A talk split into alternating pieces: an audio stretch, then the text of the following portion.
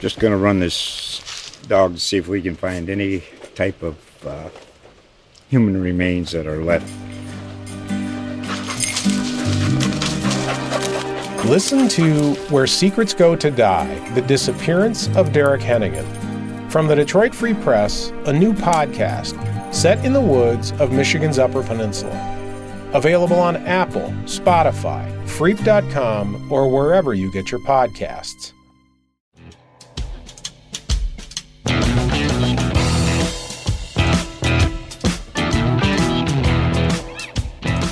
Hello, and welcome to another episode of the Forward Press Podcast presented by GolfWeek.com. I'm your host, David Dusek, and this week my guest is Peter Kostis. Peter is an on-course golf analyst for CBS Sports, as well as the coach of Paul Casey, and over the last several seasons, many other PGA professionals. He's worked a lot with Chez Reavie and some other players in the past.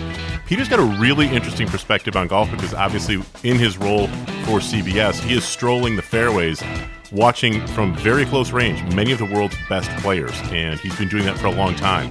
He also has a position in the 13th Tower at Augusta National during the Masters, and he and I have been buddies and known each other for a long, long time, so it's always good to catch up with Peter. And I picked his brain about the 2018 19 PGA Tour season that is now in the books. We chatted about what he will remember about the season. We talked also about uh, the way that the golf has changed in terms of how you need to be aggressive and how, in some ways, the whole idea of consistency is not necessarily a great thing on tour. We also talked about his beloved Red Sox and his Patriots and lots and lots of other stuff. So hold on just a moment for Peter Kostis.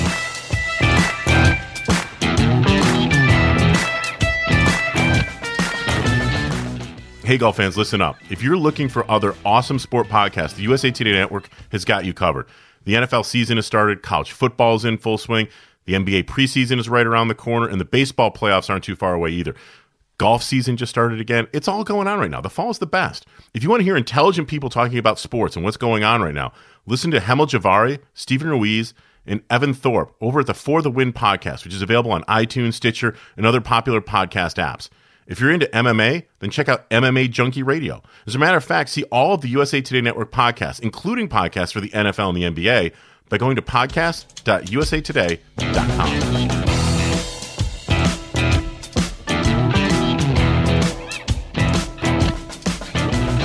And now I'm joined by Peter Kostis, who is a smart enough man, a, savvy New Englander, to not be back home in Scottsdale, Arizona. You are you are up in Maine, if I'm not mistaken, right now. Is that correct, Peter?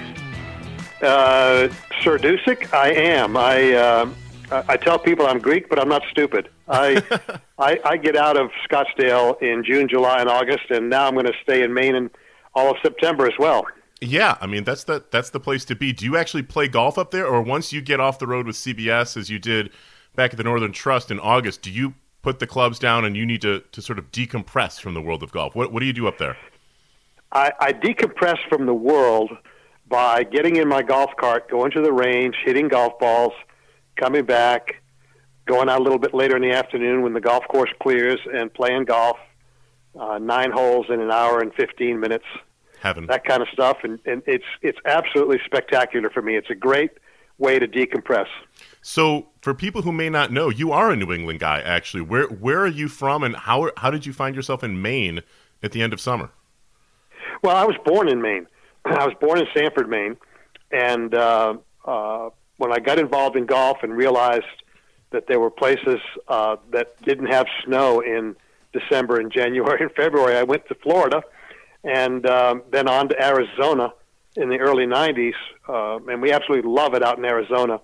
But we've always maintained a home here in Maine, yeah. so it's a it's a beautiful um, spot. It, it, it's the best of both worlds, no question. So when you when you finished up the season um, you basically you, CBS Sports wraps up the Northern Trust uh, this year. It's so earlier than normal. Did it feel odd to be finished at that time? Because typically you're going from around that time from the PGA Championship. There's a couple more weeks, and then you guys sort of hang it up. And I know it's it's a long season for you, walking a lot of golf courses. Did it feel strange for you to be done as early as you were with CBS? It, it did feel a little strange, but I can I can tell you that I was ready for it because the way the television schedule worked out this year, um, starting with the Masters, CBS did uh, 16 of 18 weeks. So the only weeks we had off were the, the two opens, the U.S. Open and the, the British. Mhm. So, um, and we had nine in a row from the Masters to the U.S. Open. Uh, so that was a pretty good stretch, and uh, I think everybody was pretty well uh, fatigued from the weather, from the from the work. Uh, the crew did a phenomenal job, but I think they were beaten down by the end of the year. So, so it's kind of the ramifications that we didn't see of, the new tour schedule. Explain to, to people who may not be aware what your typical week schedule is like. I mean, uh, on Monday and Tuesday, you're not typically on site. Maybe you've got some corporate duties and maybe you've got some other stuff. But but walk people through how before the broadcast begins with with your duties with CBS. When do you typically arrive? How do you prepare for events? And what what is your week like? Well, I will generally get there. There- There's a few weeks of the year where CBS has me committed to doing um cable Yep. because CBS has to provide a couple of announcers for uh, Golf Channel. So if, like San Diego, our first event of the year, I had cable. So I showed up Tuesday night in San Diego, spent Wednesday doing my homework, getting prepared, learning the golf course, what changes had been made, et cetera, et cetera. Um, and then, uh, you know, going to talk to players. And then Thursday morning, um, if time permitting, depending on the on the tee times and whatnot, I'll, I'll try to get out to the range and watch people warm up to get an idea of what they're doing. Go on the air, um, do the show, and rinse and repeat each day forward. So I generally uh, get there, depending on where we're flying to. If I can't get there real early in the morning, the day before we're on the air, then I go in that night before. And then when business starts for you on, let's say, a Saturday, if you didn't have Golf Channel or cable duties on Thursday, Friday, you get there. Um, CBS typically goes on air, let's say, on Saturday at three o'clock. Sometimes it's two o'clock uh, Eastern time. When will you arrive and, and how much prep? Because I have seen you numerous times walking fairways and such. And for p- people who may not be aware, you're wearing a utility belt that would make Batman envious. I mean, there is a lot. There is a lot of gear strapped strapped to your body. When do you show up? How how do you sort of prepare for that? And how do you guys figure out what groups you're going to be with? How you're going to actually cover the event? Well, generally speaking, I'm going to be with the last group, the leaders. Um, there's a, a rare occasion that by the time we come on the air, the last group is playing so poorly that they're not in the lead anymore. So I may go with a different group, but but by and large, uh, I will go with the last group. Dottie Pepper will go with um, the next marquee group. Uh, could be group two, group group three, whatever. Yep. Um, so we try to cover the uh, the players that the people want to see. I will get there in the morning, probably around uh, ten, depending on whether I have to tape some some pre steps. You know, like uh, Titleist uh, features that the sales department has sold Yep. uh, that I have to I have to prepare, edit, and, and voice over and stuff like that. Then I go again. I go to the range, look at the players, go back, uh, grab a quick, very little bit to, to eat, and then uh, generally around two thirty, uh, we head out to the golf course because we can't do much in the way of preparing. Uh, even those times when I'm in a tower, uh, we don't have access to our towers until 15 minutes before we go on the air because Golf Channel is doing their early show. Yep. So it really it really impacts our ability to prepare. Do people, as you're walking Yeah. through airports, ask you about your Konica Minolta BizHub Swing Vision, you know, as of the ticket booth, or do you? How, how much grief do you take about that? I don't. I don't take any. gr- Uh, I'm taking more grief about the uh, RBC commercials this year, but Mm, yes, um, yes. you know, I'll tell you. I'll tell you a quick story about how I came to wear uh, my monitor because Dottie has a person uh, walking with her with her monitor. Well, she So learned She quickly. She only has the belt on. Uh, but at at Charlotte, uh, when was it? But it must have been 15 years ago when we started with this thing. Um, I'm in the first fairway, uh, following Phil Mickelson's group, and our, our producer, who gives me, generally speaking, five to six seconds notice that he's going to do a, a swing vision, Yep. and uh, I have to be prepared to do it on the spot, Yeah. not having seen it before or anything like that. Um, he said, "All right, Kostis Mickelson, swing vision, go." and I look around for my guy who's got my monitor, and he's about 150 yards down the fairway talking to this statuesque blonde behind the ropes. And Yep. he's nowhere near me, so I have to do the swing vision blind. um, I hit my talkback button. I said, "Just tell me when he starts to swing." So he goes now, and so I I ad libbed Phil's swing because obviously I knew it. Um, and from that moment on, I realized that I couldn't rely on a on a local to uh, to be with me with my monitor. Uh, so Well, thank goodness it wasn't Jim we- Furyk's swing. That's all I can say. yeah. You know, Mickelson. so anyway, you know. that's how I that's how I came to be uh, to be walking with it and carrying it, and uh, it's good. It keeps me in shape. So now that the season is completed, when and we've all now enjoyed our off season and starting, you know, the very soon we're going to be going into the 2019-20 PGA Tour season. We can take a little bit of a look back, and for most people, I think the Masters is going to end up being the highlight of the year. Um, it was once again, it does what it does, and it delivers tremendous theater, big name players, great golf shots, just just a, a fantastic overall event. Taking Tiger Woods' performance at the Masters aside, because I think that we're going to look back 10, 15 years from now and everybody will remember shot for shot what was going on with Tiger and Brooks and DJ and Rickie and, and the gang down there. What are some of the tournaments that you attended and you walked out, or, or maybe that you, you watched on TV that are going to stick out in your mind from this season?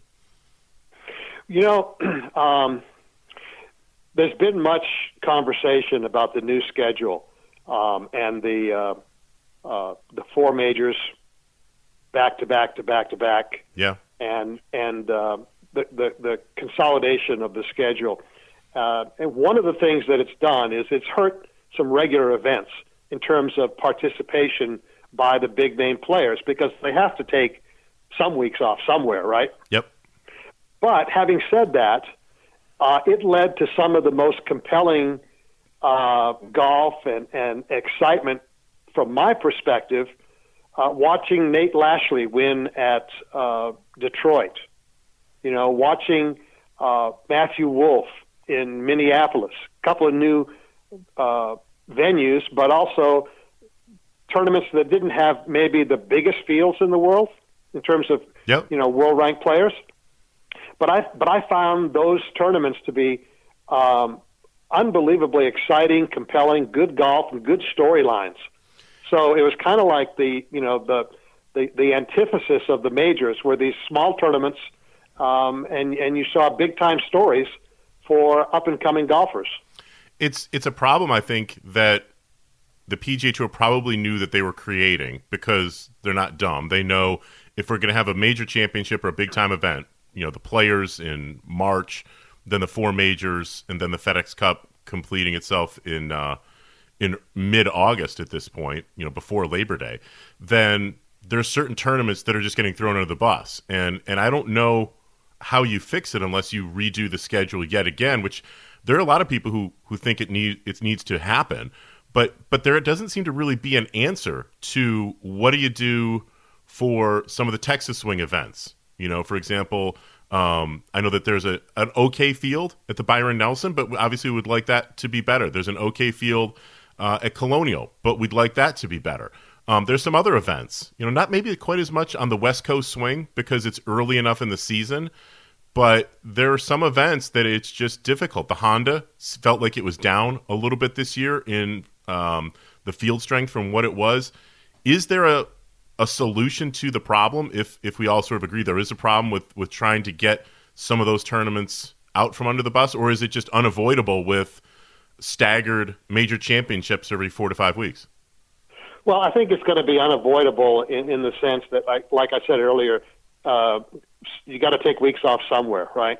Now, my my answer is, and I haven't, I, I, full disclosure, I haven't thought this completely through, but um, I was talking to a PGA Tour official a couple of weeks ago, and I said, you've got to create some excitement in those other tournaments, make them different somehow. Um, and so I suggested, for example, in Dallas, look, it's a, it's a brand new golf course, um, and, and some people love it, some people hate it. It doesn't come across very well on television, uh, artistically, visually. Um, so, and it's in a very difficult to get to location. the the crowds are much smaller. What do you do? Well, you know what I would do? I would I would make that a shot clock tournament. I would I would turn that into a shot clock tournament with a golf cart and a big old uh, buzzer shot clock on on every cart on each hole. Make the players play in whatever you want. Forty five seconds. Pick a number Right. let the gallery start doing what they did in Europe on a couple of times when they've done that, and then let them start counting down ten, nine, eight, seven. You know when the, when it's getting close. You know, the hell with it. Break, break, break.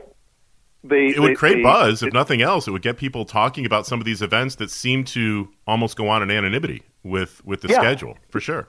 Yeah, and or take a couple other ones and um, you know let it be match play on on the weekend. Yeah. have it be medal play.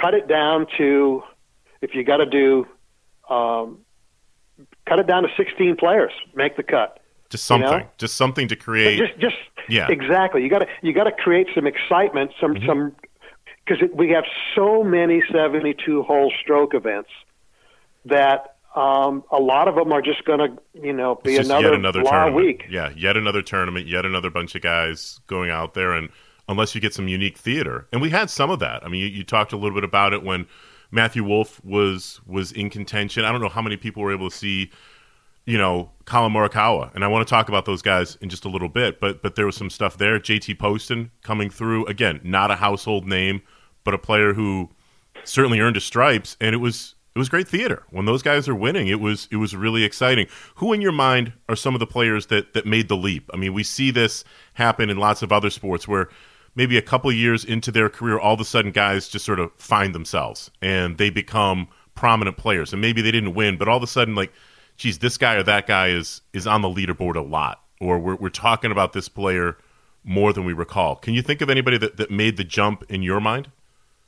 Well, for me, the biggest story this year was the. Uh, it, it's kind of like the 2019 version of 2012. You know, when Jordan Spieth and that whole crew came out of college. Yeah. And and uh, burst on the scene, and and now we got the uh, Oklahoma State guys, uh, the Matthew Wolves, and and and Victor all Hovland. of them that- yeah. the Hovland and and Morikawa and all these guys that are really good players. They've been competing against each other since high school, and now they all popped out, and and now they're actually making Jordan Spieth and and Justin Thomas, you know, seem like el- elder statesmen, even though they're only in their their mid to late twenties. Twenties, yeah, exactly. Are you surprised so- that, that Wolff and Morikawa won as early in their careers as they did, or were those guys what what little you probably had a chance to see them in person? Was it clear that yeah, that's that's going to happen? Listen, uh, it's a different world now. You know, um, it used to be that guys came out on tour, didn't know what to expect. Um, they kind of had to feel their way around and and earn their stripes, and you know, be quiet, pay attention to your elders, and eventually you can get to the winner's circle. These kids in college now, they're they're all ready to go. They know what they need to do. They've played against a lot of the people. I mean, these guys played with Rickie Fowler or against Rickie Fowler uh, when he goes up to OSU. They see how he hits the ball. They know how they hit the ball. So when they come out, they're ready to go. Yeah. And, and there's no holding them back. And, and when one of them succeeds, the other ones say, "Psh, "I beat him at such and such tournament. Therefore, I can I can win on tour too." So it it's kind of like um, climbing the ladder. Each each one climbs over the other, uh, and they all end up on the top. I was at the Masters practice round on Tuesday, and Victor Hovland was out there with Rickie Fowler. And I had spoken with Victor a little bit earlier, and he was there as the U.S. amateur champion from 2018 at Pebble Beach. And, and we all sort of knew that he was a really good stick, and he would probably be turning pro over the course of the summer. And I, I made a point of going out there and, and seeing him, and they came off of around the corner where I was sort of waiting to pick him up on 13. And I saw him hit his tee shot, and I, I saw Fowler because you can't miss Rickie's outfits, and uh, and Joe's bag that week was was pretty colorful. And then I take a look, and I'm like, oh, they're playing with Brooks Koepka and Dustin Johnson as well. And I'm thinking to myself, well, this is quite an experience for this kid in college. No, I know that he is, you know, the top ranked amateur in the world and, and has got a lot of game. And Fowler being an OSU guy, he probably knows him very well and has probably played with him. So the, the shock and awe thing is gone. But after the round, I, I said to him, "What was going through your mind when you walk onto 13 green and there is Brooks Koepka, fresh off, uh, you know, of, of an amazing year and, and, about to have an incredible year. There's Dustin Johnson. Um, so there's two world number ones right there. Fowler is basically a guy who's been around. What, what was going through your head? He said that was pretty much the only time that he had that sort of surreal, I can't believe this is happening moment, which I, I think anybody can understand. It's the Masters, and there's Fowler and Koepka and DJ, and here's little Victor Hovland, you know, from from Norway, you know, out there with him. But that was the only time, Peter, that he told me, and I spoke with him several times throughout the course of the summer. I saw him at the Travelers Championship where he made the cut. I talked to him at a couple others. He he never gave me the impression that the moments or the situations that he was in were too big for him. That you know he he didn't win, okay, but but the kid made cut after cut. He putted, was timely. He hit a lot of fairways. He was he was so mature, and maybe we've seen this in basketball where guys in the one and done era go through some big time college like Kentucky or North Carolina or Duke or, or whatever, and then they show up and they can actually contribute in the NBA. What what is different about this group now in terms of junior golf to collegiate golfers who all of a sudden what why are why are the players like Hovland and Wolff and Morikawa, Justin Suh able to compete as quickly today as they as they seem to be? Well, um, obviously they're physically gifted. That that's a given. Yeah. Um, there's two things that I like about this new group of players, and and the younger players that have been coming out for the last three or four years. Even there's two things I really like. One, um, they they're they don't have cookie cutter golf swings. They have their own swings. They have confidence in their swing, and uh, they're not trying to swing like somebody else or swing like some method that some teacher told them to do. So I always find that those kinds of players, generally speaking, own their swings more so than than guys who are always trying to tinker with positions and and technique um, based on what their coach likes to coach. So they own their swings, especially like a Matthew Wolff. Mm-hmm. Now, the other side, and the most important side, is they come out mentally prepared to succeed. You know, there's there's only two kinds of fears in the world from my perspective: fear of failure and fear of success. Mm. And a lot of guys came came out on tour in the 70s, 80s, even 90s, uh, you know, with with a fear of failure, um, and and as such, they found it difficult to succeed. Um, and there were even a few players who came out with a fear of success, which drove them t- towards failure. But these kids have got it figured out you know, whether it's the collegiate programs or the uh, junior golf associations like the IJGA, um, you know, it's they are mentally prepared to compete at the elite level because they've been doing it already for 10 years, so even though the, they're only 20 years old. So it's the winning begets winning kind of attitude. If you if you win and if you're successful at each sort of rung on the ladder, then it's just natural to keep going up the ladder. Whereas before maybe that wasn't always the Tiger case. Tiger was the first one that that made that um, fairly obvious in the sense that you know when he won the, the his first uh, junior amateur. Uh, yep. The junior amateur is not a Masters. It's not a U.S. Open, whatever. But it was a Masters or a U.S. Open for Tiger at the time. For him, sure. It, it was it was as big as it could get for him at the time. And so when you learn to win big events um, early on, then that stays with you, and, and that creates a uh, a level of a base camp, if you will, that you can climb up from from there when you get on the tour. So, again, another guy who's had tremendous success um, and has won at pretty much every level, three times in terms of major championships, is Jordan Spieth.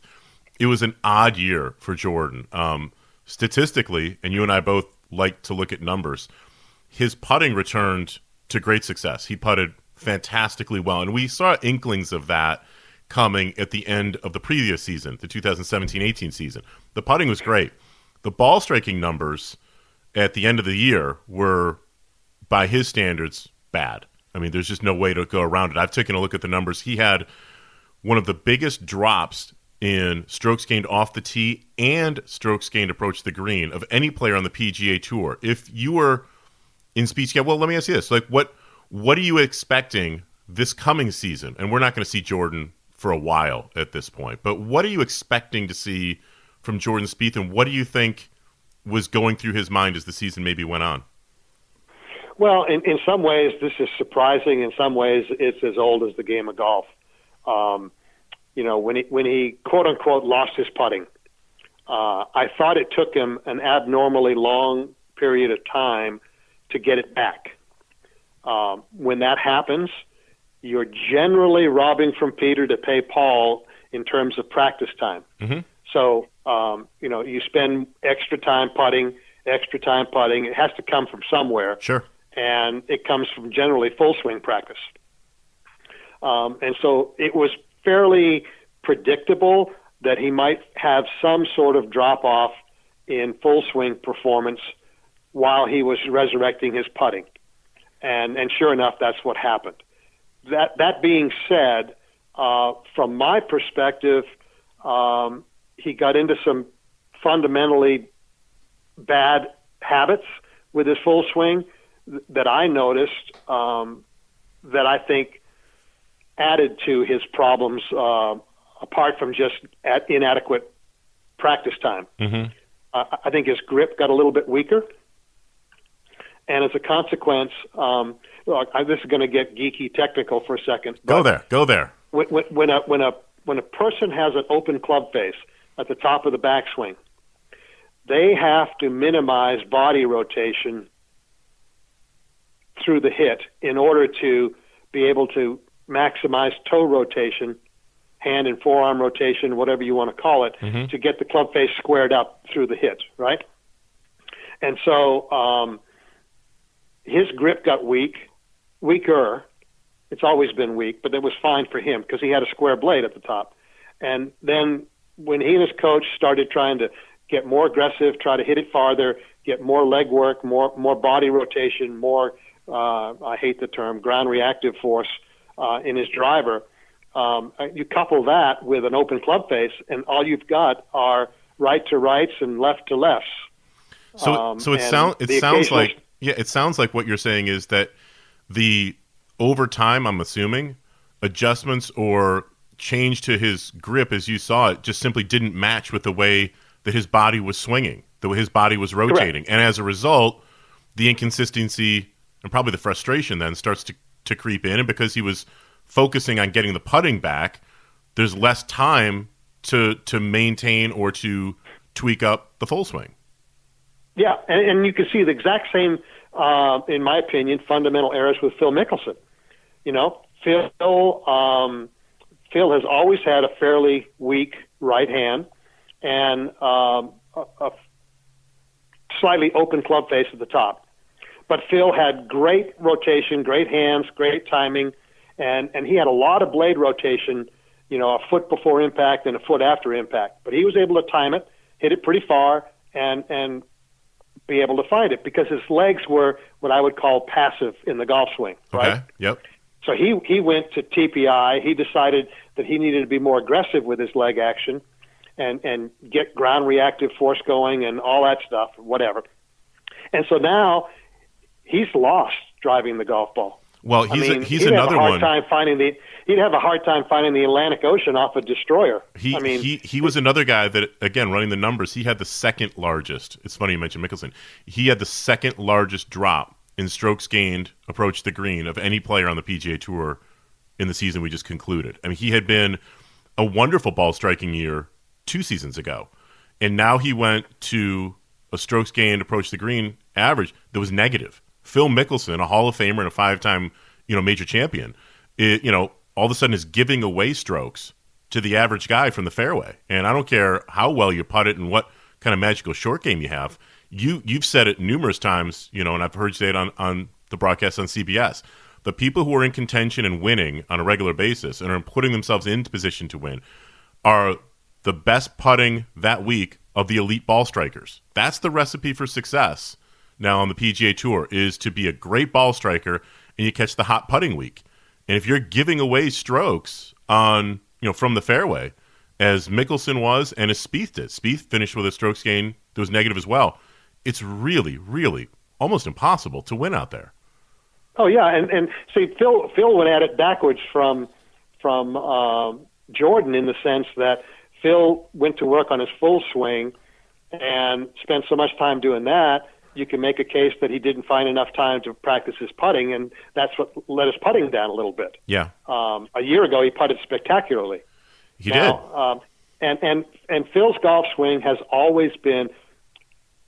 Look, there's basically two ways to to, three ways to swing a club. You either swing your body, or you body your swing, or you tie them together, kind of connected, right? Mm-hmm. Um, and and Phil always swung his body. In other words, his, his body reacted to what he did with his hands and arms and the swinging of the club head. And when he started getting aggressive and, and I would argue violent with his lower body work, they started bodying his swing. That's opposite for for Phil, um, and and I think it's part and parcel of the the downturn in his ball striking.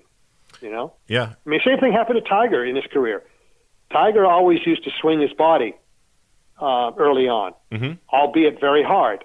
And then going from one teacher to another to another, he got to a point where he was bodying his swing, and you can you can see it in the evolution of his golf swing, where he got got really the the body was so out in front, and the club got stuck behind him, and all that because he was being so aggressive with the body, trying to turn, trying to drive, all that stuff, that he lost the feeling of his hand and arm swing, and and, and as luck would have it, after having a back fusion, he couldn't do that anymore. He had to go back to swinging his body, Which actually Which worked better for now. Yeah. Which which which, which is yeah. ex- which why he's striking the ball better. Yeah, for sure. Hey, you mentioned, you know, we talked a little bit at the beginning of this conversation about schedule, and you have been with Paul Casey for a long time at this point. Have you guys talked about what the schedule is going to be like next year? I mean, Paul being one of the best players in the world, an elite guy, is going to potentially be eyeing a Ryder Cup. It's not out of the question that the Olympics could be in his future. I mean, there'll be some work there, but but it's certainly in play. I, I was speaking with and listening to so many guys talk at the Tour Championship about you know the the mental and the physical fatigue that they felt at the end of the FedEx Cup run. Uh, as we said, you know, five big events with March with the players, then the Masters, the PGA Championship, the U.S. Open, and the British, and then the FedEx Cup. All those things coming in rapid succession, much much quicker than I think a lot of people maybe anticipated. Well, next year we throw the Olympics into that mix, and it's a Ryder Cup year. We're going to be up at Whistling Straits, and a bunch of the players that we're talking about now. Dustin Johnson came off and basically sounded fried, and he recently just had arthroscopic knee surgery to clean some things up. It sounds like it was fairly routine, and I want to get to that in just a second. But mentally, he said he was fried. A lot of the guys seemed really fatigued. What what have you been talking with, if anything at all, to Paul about? This is how we're going to have to having one year of this schedule. This is what we learned, and maybe we need to adjust it in such and such a way in anticipation of adding the Olympics and the and the Ryder Cup. Well, Paul has has come out just recently um, and stated that playing for Great Britain in the uh, in the Olympics is a goal of his. Um, Good for for a him. while this this summer and fall, he was he was one of the top two uh, Brits in the world ranking points Mhm. accumulation for the for the uh, Olympics. I think he's dropped down to third now, but uh, that's a goal for him. So when we set the schedule, um, that'll be part of it. Obviously, the majors will be part of it, and um, we're we're going to learn. We're going to sit down and kind of um, debrief what he felt. You know, he got sick. I think two or three different times this year uh, from being, you know, having young kids, being on the road, Yep. being worn down, and and and getting the flu. Uh, so we're going to go back and we're going to look at all of that stuff and kind of say, okay, this is where we should have taken a break. Uh, this is where we shouldn't have taken a break. Um, and we're going to try and, and plot out a, a schedule for next year. I do know that, that coming down the end, and this was a learning experience for everybody, Paul decided to play Wyndham in Greensboro Yeah. um, in, in part because he likes the golf course and loves the people there. In part because of the Wyndham rewards, he was ranked eighth. He was a big And he had supporter of that right right from the get go. I remember talking to him two years ago at the Tour Championship, and he had nothing but glowing things to say about the whole concept. And and so he felt like he needed to support that tournament. The result of that was uh, he's either going to play seven weeks in a row, or he had to take Northern Trust off. Well, taking Northern Trust off is what he had to do once he committed to Wyndham, but that ultimately may have cost him, um, you know, winning the the FedEx Cup because he finished fifth. Yep. In the FedEx Cup without having played one of the events. It's So- uh, it's it's going to be interesting. I mean, I didn't realize also. I mean, I, I knew that obviously he didn't play Northern Trust, and he was in the mix, and and you know the, the winning the overall tour championship got to be a little bit of a job because he just he started farther back. But to your point, if he plays Northern Trust and collects some more points, who knows? Maybe he starts off in second or third place, and things would have been different. I didn't realize until you just mentioned it that when you take a look at the British team, um, you could be looking at just the obvious ones right now are Justin Rose, Tommy Fleetwood, and Paul Casey. That's a pretty heady team. I didn't sort of just put two and two together. Um, that's that's going to be a really strong team. What from a, from a skill sort of set uh, look at it or vantage point? What does Paul need to do to to take that sort of? I mean, I talked about players making the leap. He's been a, a veteran player. Does he need just a little bit of good fortune? What does he need to do in his game this offseason to break through and maybe win a little bit more than he has? He has won recently, so that that's good. But but what needs to happen for him? Well, a couple things. Um, and again, understand that Paul grew up with Persimmon Woods, Balata Golf Ball, and uh, learning golf in the in the 80s, early 90s. We started working in 2000, so we've been together 19 years. Um, when golf was played differently, it was played kind of Nick Faldo style. You know, you plot your way from A to B, B to C, um, and you controlled the golf ball. You hit fairways, you hit greens, and and consistency was rewarded, right? Yeah, But but in today's game, uh, it took me a while to convince Paul. Uh, we started probably, I'm going to say four years ago. He was in contention to win not the FedEx Cup, but but the Tour Championship back when they had the two events. The two events, right? and and he he laid up with a three iron off of uh, the 16th tee, the old 16th tee, and other guys were hitting drivers down there, and, and he was hitting a four iron into the green, and they were hitting um, eight irons, and and I showed him where his style of play wasn't going to work anymore because some week there's one guy, or every week there's one guy Right. who goes balls out, takes on every shot, pulls out the driver, and and pulls them off, and he's your winner, right? Yeah. Now you can play consistently, finish top ten, have a bunch of top tens, make a lot of money, make a great living. But if winning is your is your goal, you can't win that way anymore. You- You've you've got to play aggressively from the first tee on Thursday to the last hole on Sunday. Um, and if you're if you're on with your game, you can win. If you're not, you hope you make the cut, and then you can go ahead and still try to make a check on the weekend. So it took a while for him to change his mindset. And he's one of the top. I would argue he's one of the top five drivers of the golf ball in the world. When you consider driving distance, driving accuracy, Mhm. control, being able to shape the shot, and everything. I mean, I don't think this.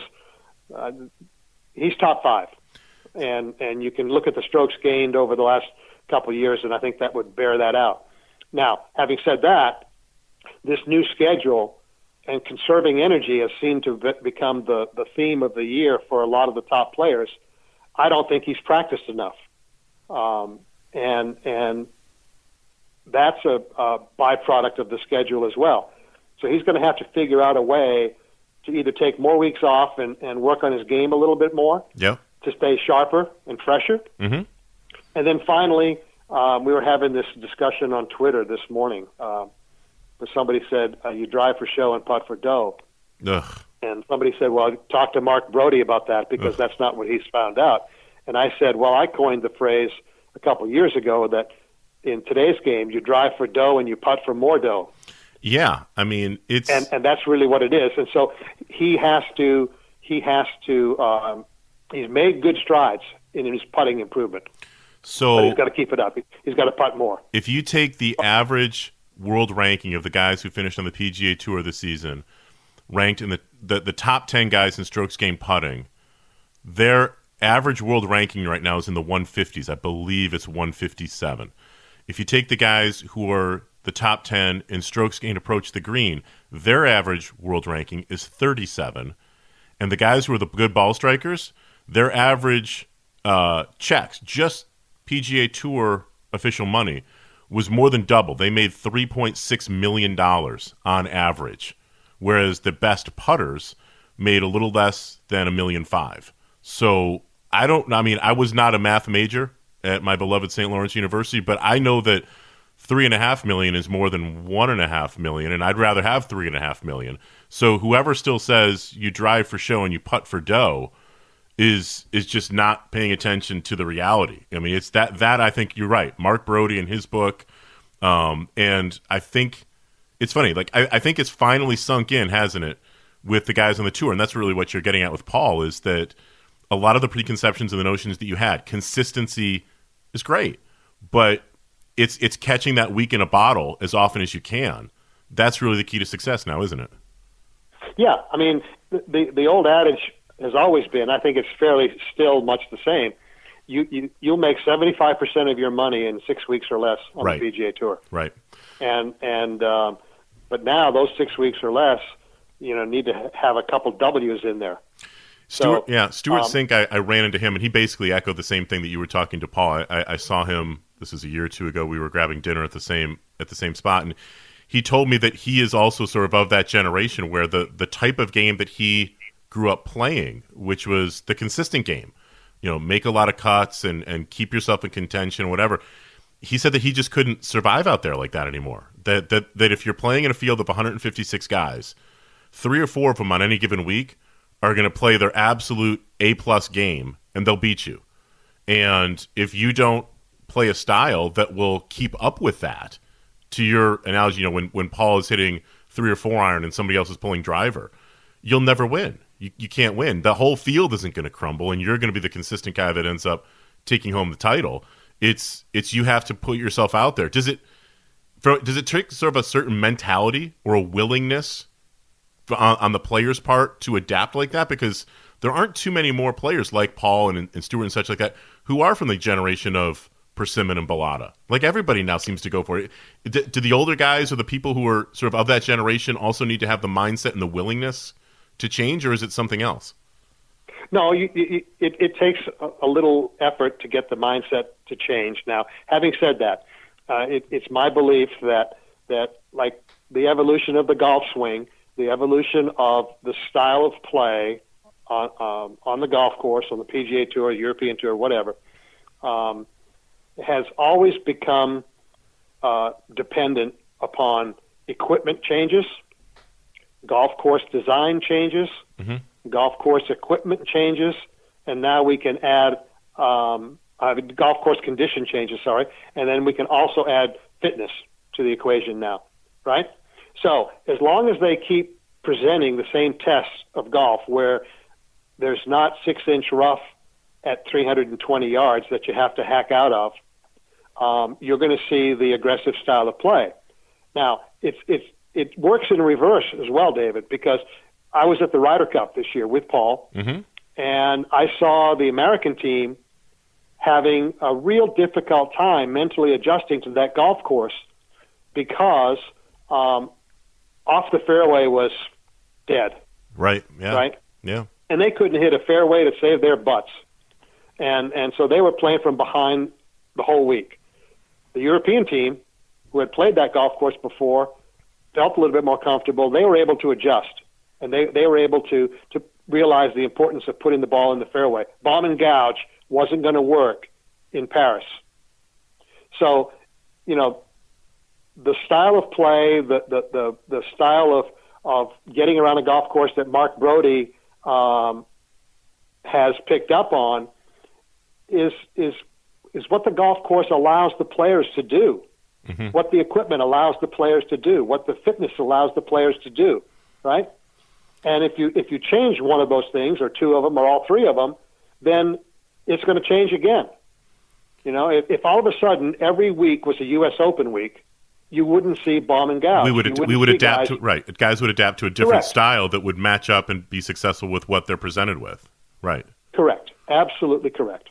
And that's why some of the most fun golf courses for me on the PGA Tour are uh, Hilton Head, Colonial, the new course. Well, not the new course, but the the new tournament in Detroit.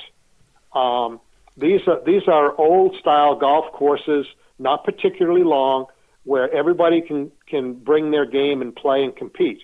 Well, it's sort and of like I find it very very interesting.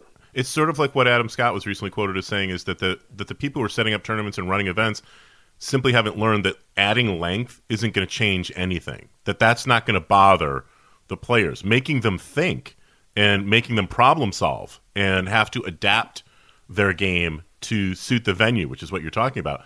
That's what actually brings out the challenge. And and I know that a bunch of players have I mean not a bunch, but several players have have noted that that it almost gets mundane and somewhat boring if if you play the same style again and again and it's just like okay get another 315 320 yards down the fairway hack it out with a 9 iron from wherever you are and try and make a birdie putt and that's sort of the recipe for success. I i look at courses like firestone where we don't go anymore unfortunately as sort of the prototypical version of that. To some degree you mentioned earlier torrey pines is is like that. It's a big ballpark. Um, depending on how it's set up and what the weather conditions are like. Bethpage is that way, but you know, you're talking about Hilton Head and Colonial to some degree. For those people who are listening, you know, who remember Westchester Country Club was another one. Yep. Lots of twists and turns, little greens, positional golf, which I would imagine for a lot of the players, they all love coming back to the Met area when there's an event, for example, like there was at Liberty National.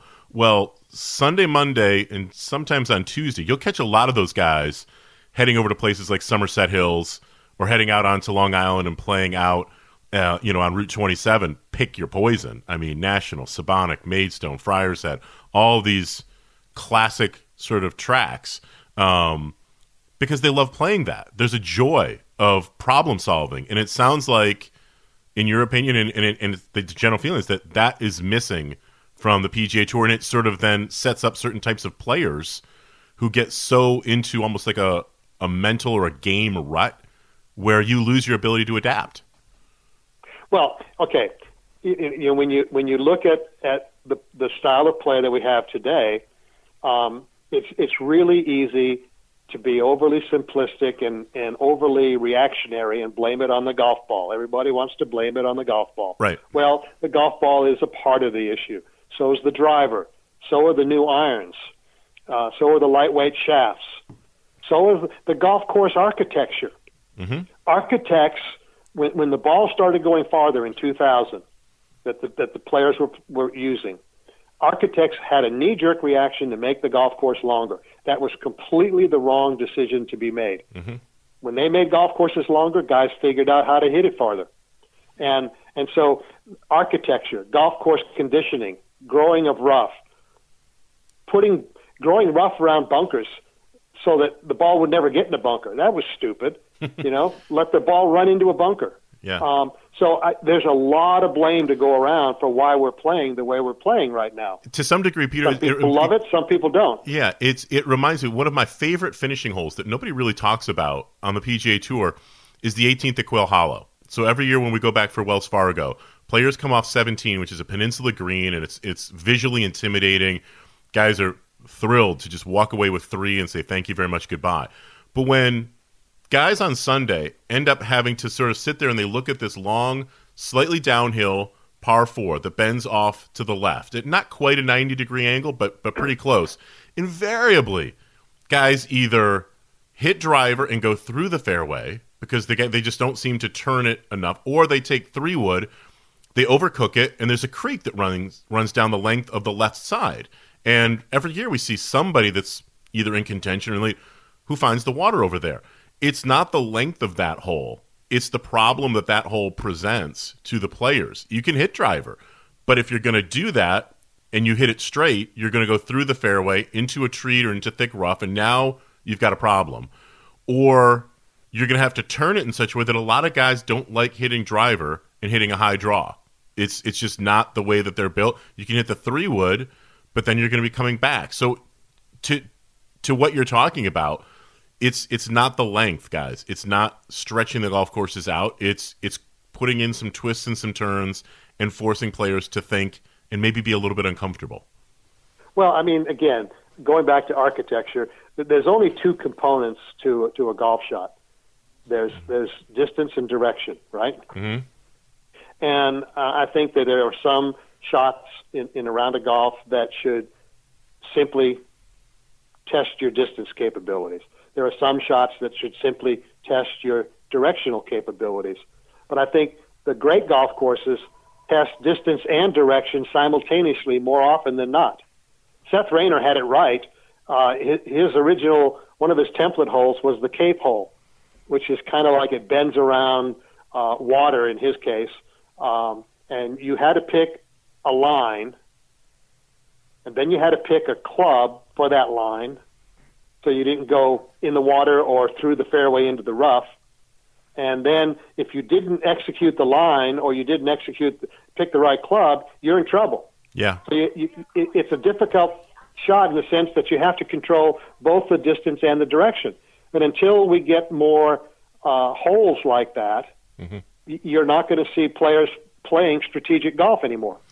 So one of the things that's going to happen this offseason, probably in November or maybe early December, but but certainly by the end of the year, is that the USGA and the R&A are expected to release the findings of a the distance report and basically all the research gathering they've gotten. We're we're not expecting. I'd be shocked if we heard any quote unquote solutions or changes that are going to come about. The the the whole objective of the report was to determine the effect of distance, broadly speaking, on the game, not just the elite stuff that we watch on television, but the game as a whole that everybody plays.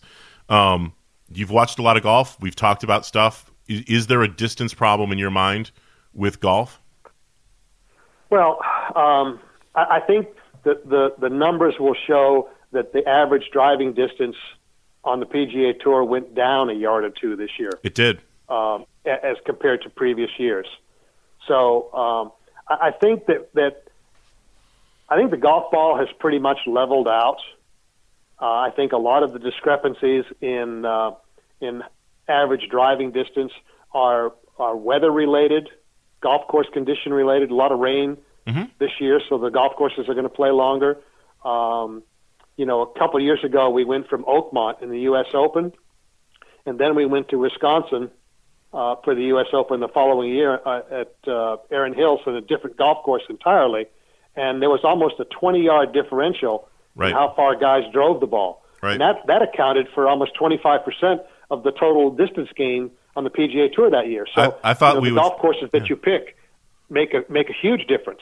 I thought right? that we I thought that we would see sort of not to interrupt you, but I thought that we would see that jump when we went from Bellerive last year, August in St. Louis, to relatively speaking cool and certainly damp conditions at Bethpage this year the driving average ended up being about the same. I think that it was down PGA Championship to PGA Championship, um, about a yard. But but yeah. please, please continue. Yeah, I mean, the, there's weather variance. There's other variances that go from year to year, and we've we've had that.